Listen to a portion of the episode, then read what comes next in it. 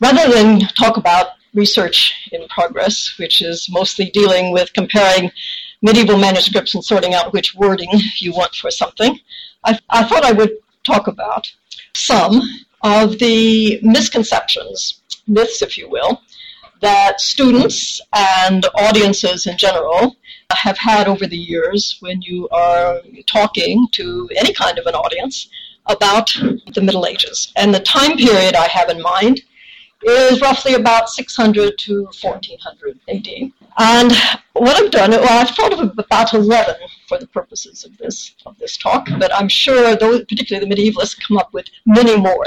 The first one is simply that people stayed close to home and they seldom traveled. Modern histories have routinely presented the Middle Ages as a period that is dominantly static, in contrast, of course, to dynamic uh, modernity.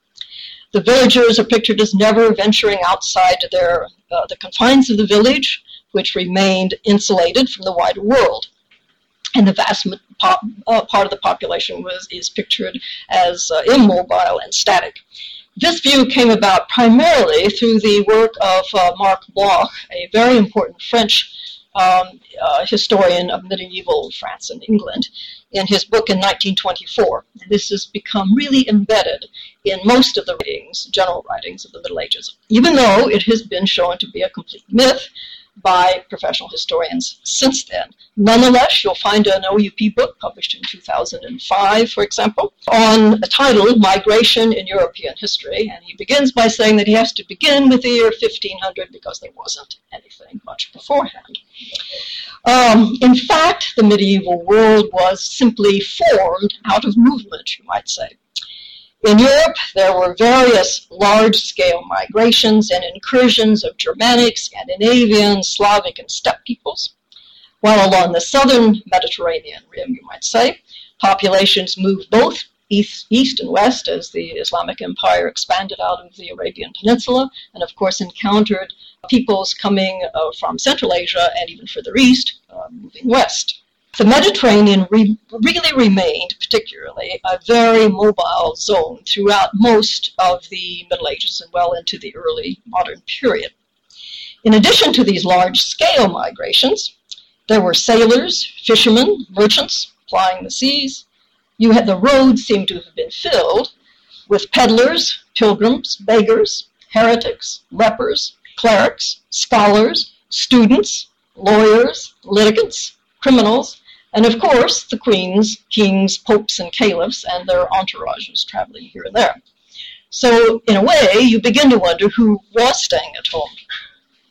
At a more local level, there were economic migrants who would leave their native villages or towns for better prospects.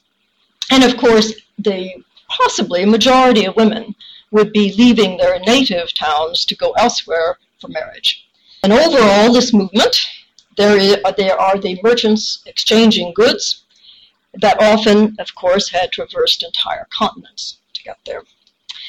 And then there were the medieval religious, the industry, you might really say, of medieval religious tourism, brought about by the gravitational pull of Rome, uh, Jerusalem, Mecca, as well as, of course, some more local shrines. A particularly nice example I like of, of this kind of tourism we find in a very detailed account of a rather restless monk in the year 720, a monk in from Hampshire, here in England. Uh, his name was Willibald, and he talked his father to, into leaving his mother and his other siblings and accompanying him, along with one unmarried brother, off to see the religious shrines of the then known world. They embarked at Southampton in 721 as fare-paying passengers on a merchant ship. From, Southampton, they went to France. They wandered around various shrines in France, went to Italy. In, in Lucca, in Italy, the, his father fell ill and died. They buried his father there. The brother, the two brothers continue on. They pick up a friend. They uh, they go down to Naples. In Naples, they again pay the fare for uh, on board a merchant ship to Sicily. From Sicily, they again get on more ships and they island hop over to Ephesus. And from Ephesus, they continue inland then through the Muslim lands They end up getting arrested in Syria as spies, and the story goes that there was a local uh, Arab, presumably Christian, who uh, worked very hard at trying to get them out of prison. And the only thing, only arrangement he could he could pay for was for them to be released. By this time, there were three three of them traveling together, uh, twice a week for baths and once a week to go to church. However, a uh, Spaniard who was in Syria at the time visits them.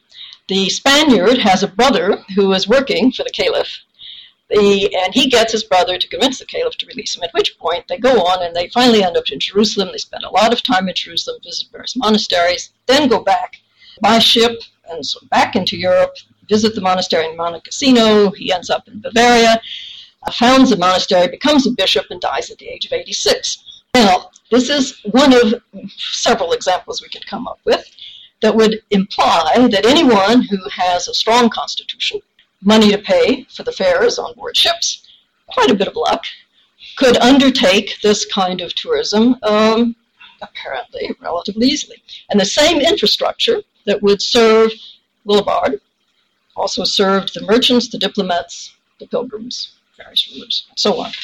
Statistics are notoriously extremely difficult to come by from the medieval period, but we have a couple that are rather interesting. In the commercial sector of Pisa, in the year 1293, there were 98 notaries. And of those 98, 75% were recent immigrants.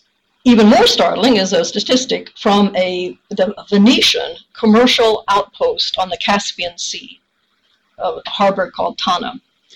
In 1359, on this, in this harbor on the Caspian Sea, there were 443 free inhabitants. And of those, 311 came from northern Italy, 45 from Byzantium, 54 from Russia or Central Asia, leaving only 32 of the local population at all. So, in fact, of course, it depends upon what, what your evidence is, but the Middle Ages appears to be fluid rather than static. Now, next, we have here a very fine astrolabe.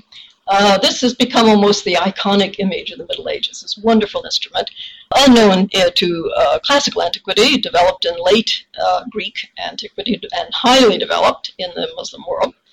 And you will find it in every kind of picture book about um, the Middle Ages, whether it's Europe or whether it's the Islamic world, and they will almost always tell you that they were used for navigation.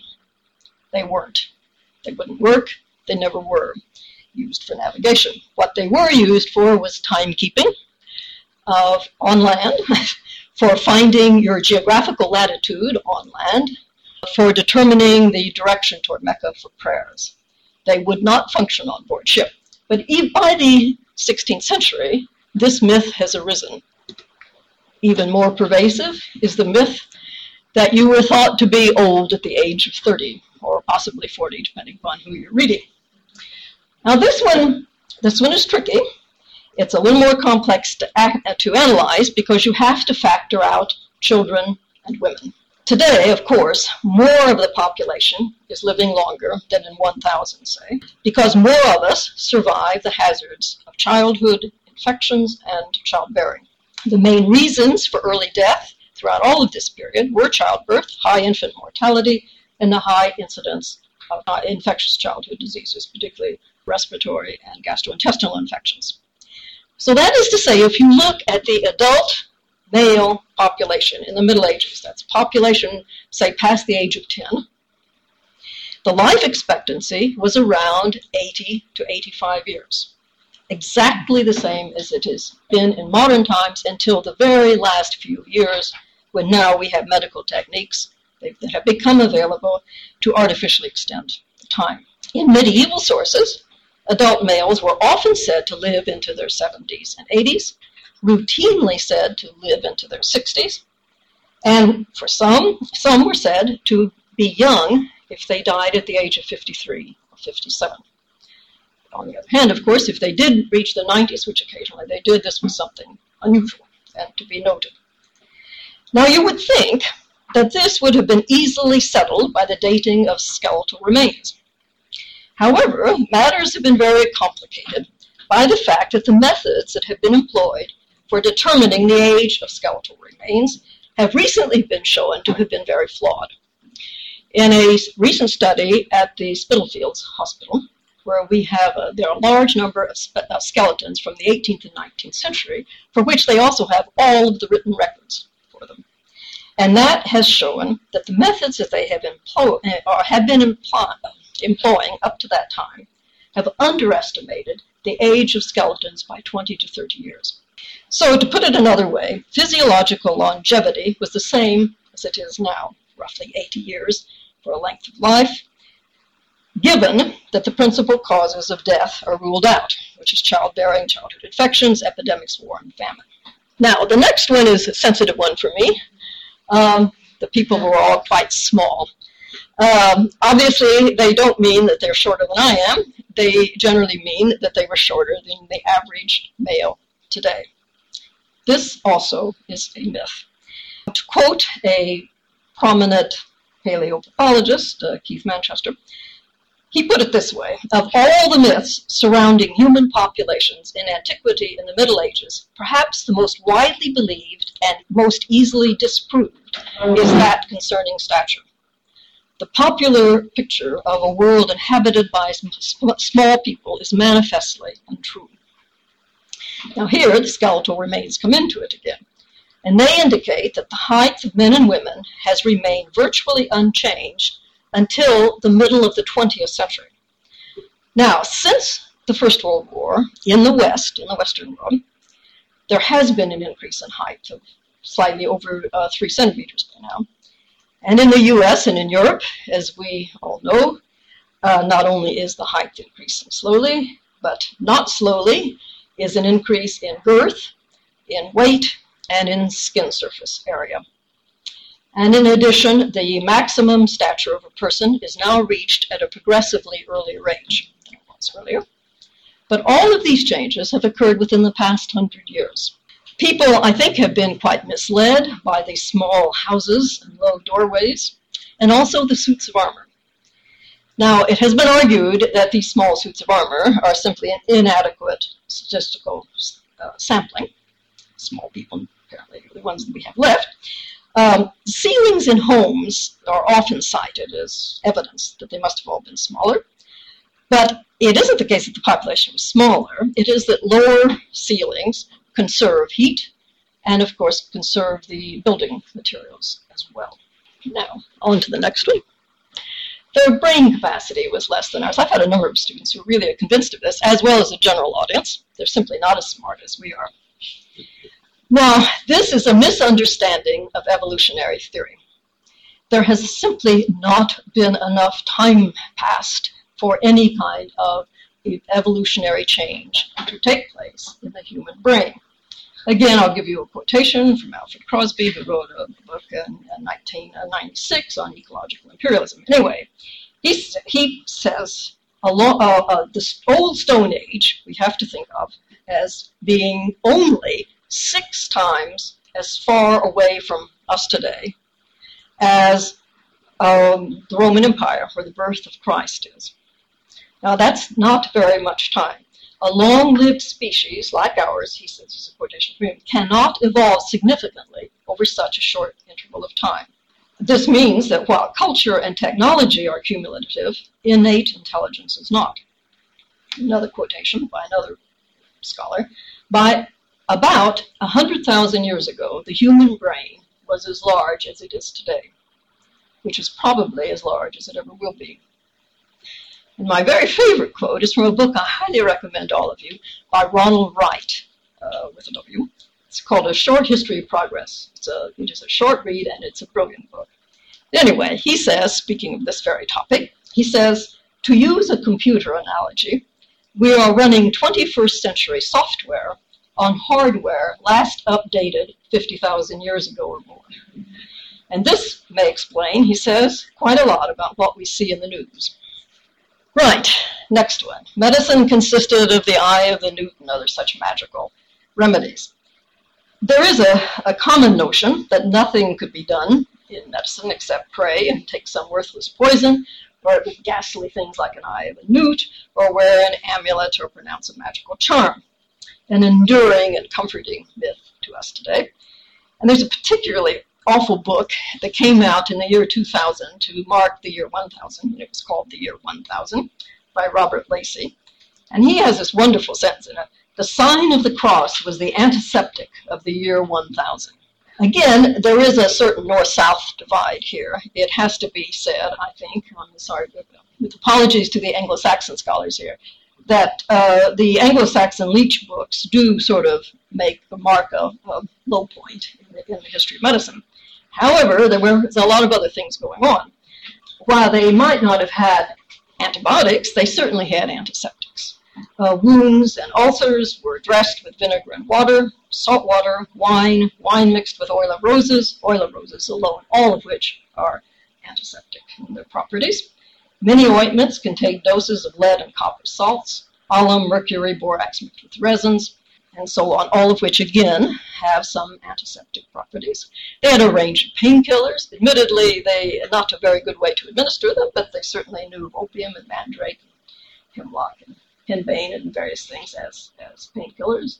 They used um, hot water bottles, hot compresses, so on recommended occupation with enjoyable things such as music to uh, alleviate the pain and so on. Quite practical, actually, and not altogether uh, ineffective. Surgical procedures, particularly in the southern rim, could be quite remarkable. And they could remove a range of cysts and various growths. Had two surgical procedures for cataracts, uh, which are quite interesting. They developed uh, uh, surgical treatments for uh, sequelae or uh, complications of trachoma not outside of ophthalmology, they certainly performed tonsillectomies, and without antiseptics and without analgesics. And they did, uh, and in fact, such procedures were still being done into the 1930s in the UK in homes by traveling tonsillectomers. Right. And of course, they could treat it, they could set bones, fractures, treat hemorrhoids, other such things. No abdominal surgery, mind you, but uh, a lot more than the eye of the newt. Now, while you have people saying that they couldn't, they had no medicine at all, on the other hand, another myth is that they could perform cesarean sections. So these myths are often very conflicting in their sort of worldviews.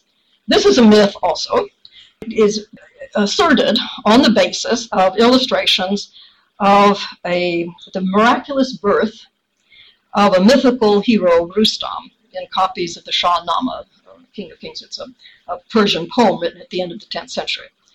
And in the poem itself, it says that his mother was given a drug to stupefy her and dull her anxiety. The operation was performed, the baby was removed, she recovered fully, and everybody was very happy.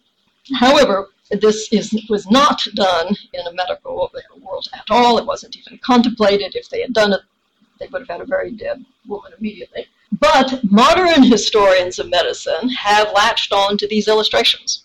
And so when you, if you read a book about the history of cesarean sections, you will find that they were first done in the medieval Islamic world, and they weren't. Staying with the Islamic world for a minute, another one is that in Islam it was forbidden to draw human figures, and I just put some up here to show you that they certainly did.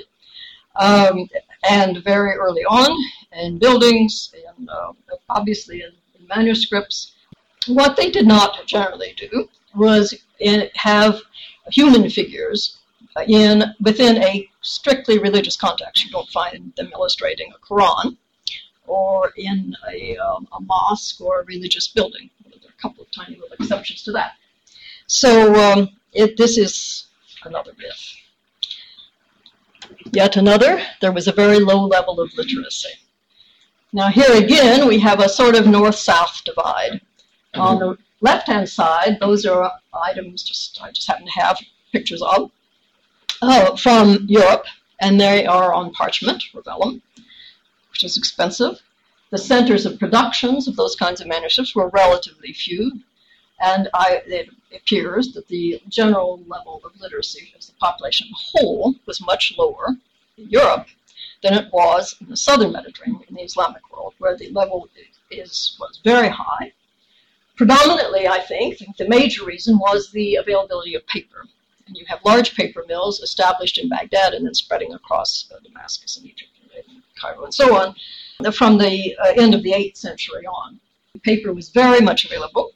But we also know that, say, in the 9th century, we have one account of over 100 booksellers in Baghdad alone. All sorts of accounts of how you could, you could have people make copies for you, you could borrow them.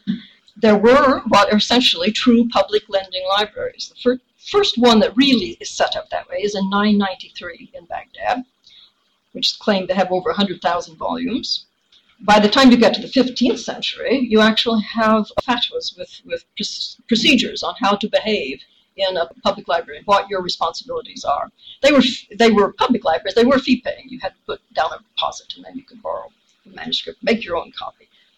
Uh, many of the manuscripts I deal with are will actually state I've made this for my own use, and they're not professional copyists at all. They're often very scruffy looking manuscripts. 10, we're getting toward the end here there were no atheists or skeptics in the age of faith. Now, I use age of faith in quotes, that's an outdated term now.